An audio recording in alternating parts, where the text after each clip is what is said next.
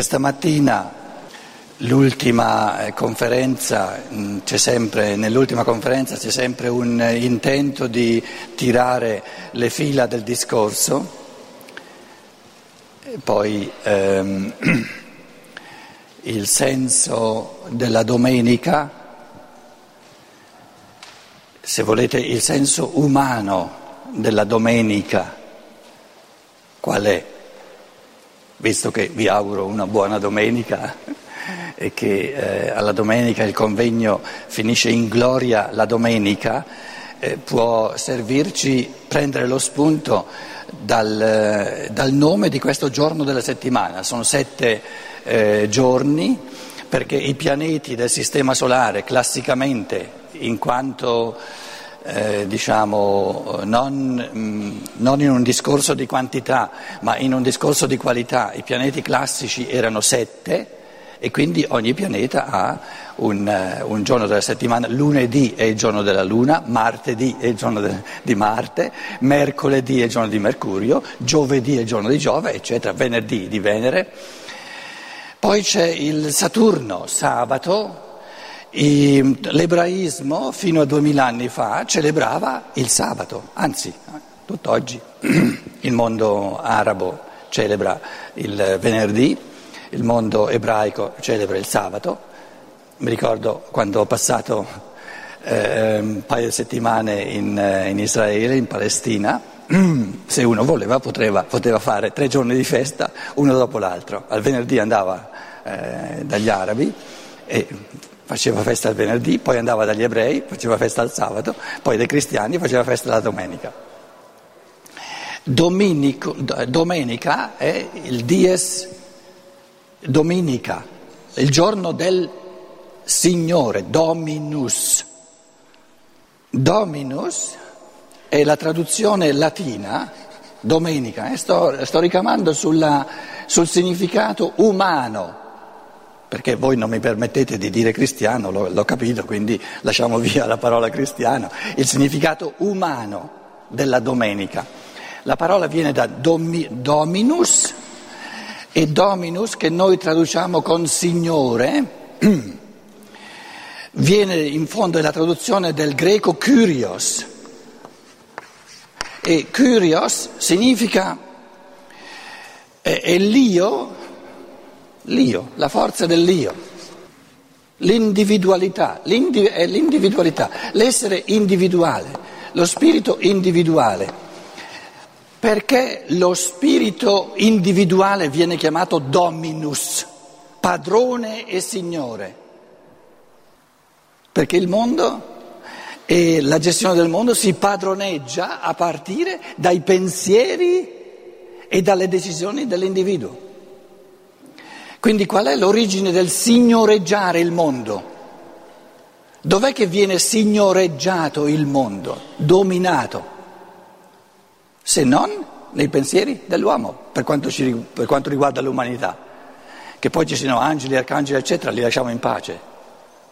Qui parliamo tra, eh, tra di noi che siamo esseri umani. No? Quindi voglio dire, il principio di dominio, domino, di dominio, di signoreggiamento supremo, l'istanza più alta nel mondo umano, qual è? Il pensiero umano.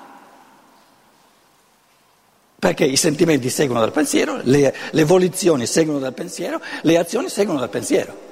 Quindi il punto di partenza di dominio del mondo è il pensiero, il pensare umano. E l'altro, l'altro pensiero da aggiungere, che vi, vi, vi sembrerà subito eh, comprensibile, è la domanda che si chiede è il pensiero dove si trova, dove si gestisce? Il pensiero si trova e si gestisce unicamente nell'individuo. Un pensiero collettivo non c'è. Un pensiero collettivo nasce soltanto quando l'individuo abdica, si addormenta, eh, come dire, eh, eh, eh, scarta la sua capacità pensante e adotta i pensieri di un altro. Però questa decisione di poltrire in chiave di pensieri propri e adottare i pensieri dell'altro è una decisione di pensiero dell'individuo, anche se non se ne accorge Perché se lui vuole dice no, non mi va di pensare i pensieri dell'altro, voglio pensare i pensieri miei. Quindi la sorgente del dominio in senso positivo e negativo del mondo umano è la mente dell'individuo, questo è il dominus. E eh, eh, il cristianesimo è umanesimo, perciò non ho, non ho, mai bisogno io di usare la parola cristiano e Cristo, non, proprio non ce n'è bisogno.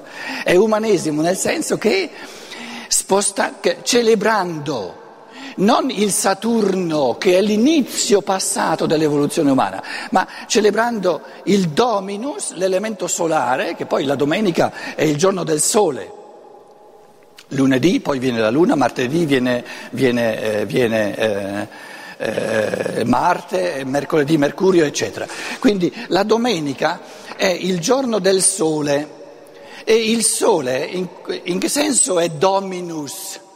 il Sole nel, nel, sistema, solario, eh, nel sistema solare.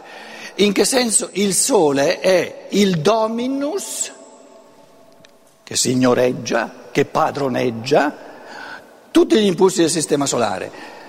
È, è detto subito, nel senso che il Sole è l'origine di tutta la luce e tutto il calore. Sorgente di luce e di calore. Nell'umanità chi è il sole? La mente dell'individuo è il sole perché è sorgente di luce e il cuore dell'individuo è il sole perché è sorgente di calore. Quindi il sole, l'analogia del sole si applica soltanto all'individuo umano in modo pulito e assoluto, non a una collettività. Per esempio, una collettività è una somma di individui. Quindi l'individuo pensante e amante è il sole, sorgente di luce e di calore nell'umanità. Da lì parte tutto, dai pensieri e dai sentimenti, dai pensieri della mente e dai sentimenti del cuore parte tutto e quelli decidono di tutto quello che avviene eh, nell'umanità, sia in senso positivo sia come evoluzione in negativo. Cosa vuol dire allora celebrare la domenica? Celebrare la domenica significa celebrare l'originarietà, la creatività, la forza dell'individuo pensante e amante di creare mondi. Si celebra questo, questa punta più alta, più sublime dell'umano, che è l'individuo liberamente pensante e liberamente amante dominus, che domina, signoreggia prima di tutto il proprio essere e poi tutto il mondo.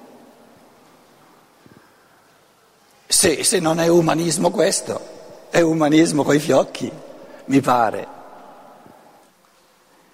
Che poi nel cristianesimo tradizionale, nel cristianesimo storico, eh, questi duemila anni hanno fatto due piccoli passi e se siamo fortunati, proprio ancora vacillanti, che siamo ancora all'inizio, questo è un altro discorso. Io non sto parlando eh, del, del, cosiddetto cristianesimo eh, che, che, che, che si è realizzato storicamente, sto parlando in chiave ideale di quello che la parola do, domenica, dominus, intende dire, l'elemento solare nell'uomo e il Sole decide lui come si muovono i pianeti.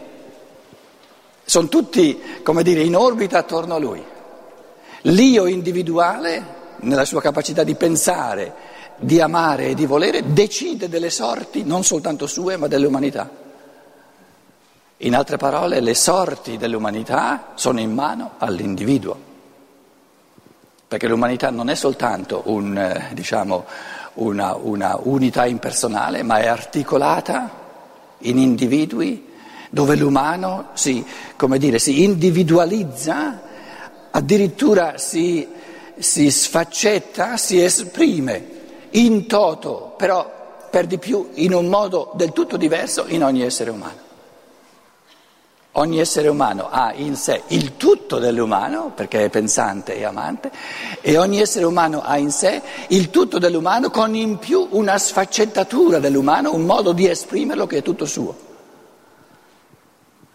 Quindi in un certo senso l'individuo Però non fraintendetemi, no, no, no, non vorrei essere frainteso. L'individuo è di più che l'umanità, perché l'umanità a questo livello evolutivo non è ancora per noi recepibile a livello esperienziale che noi possiamo fare dell'umanità, dell'unità dell'umanità, un'esperienza diretta, così come facciamo l'esperienza diretta del nostro io.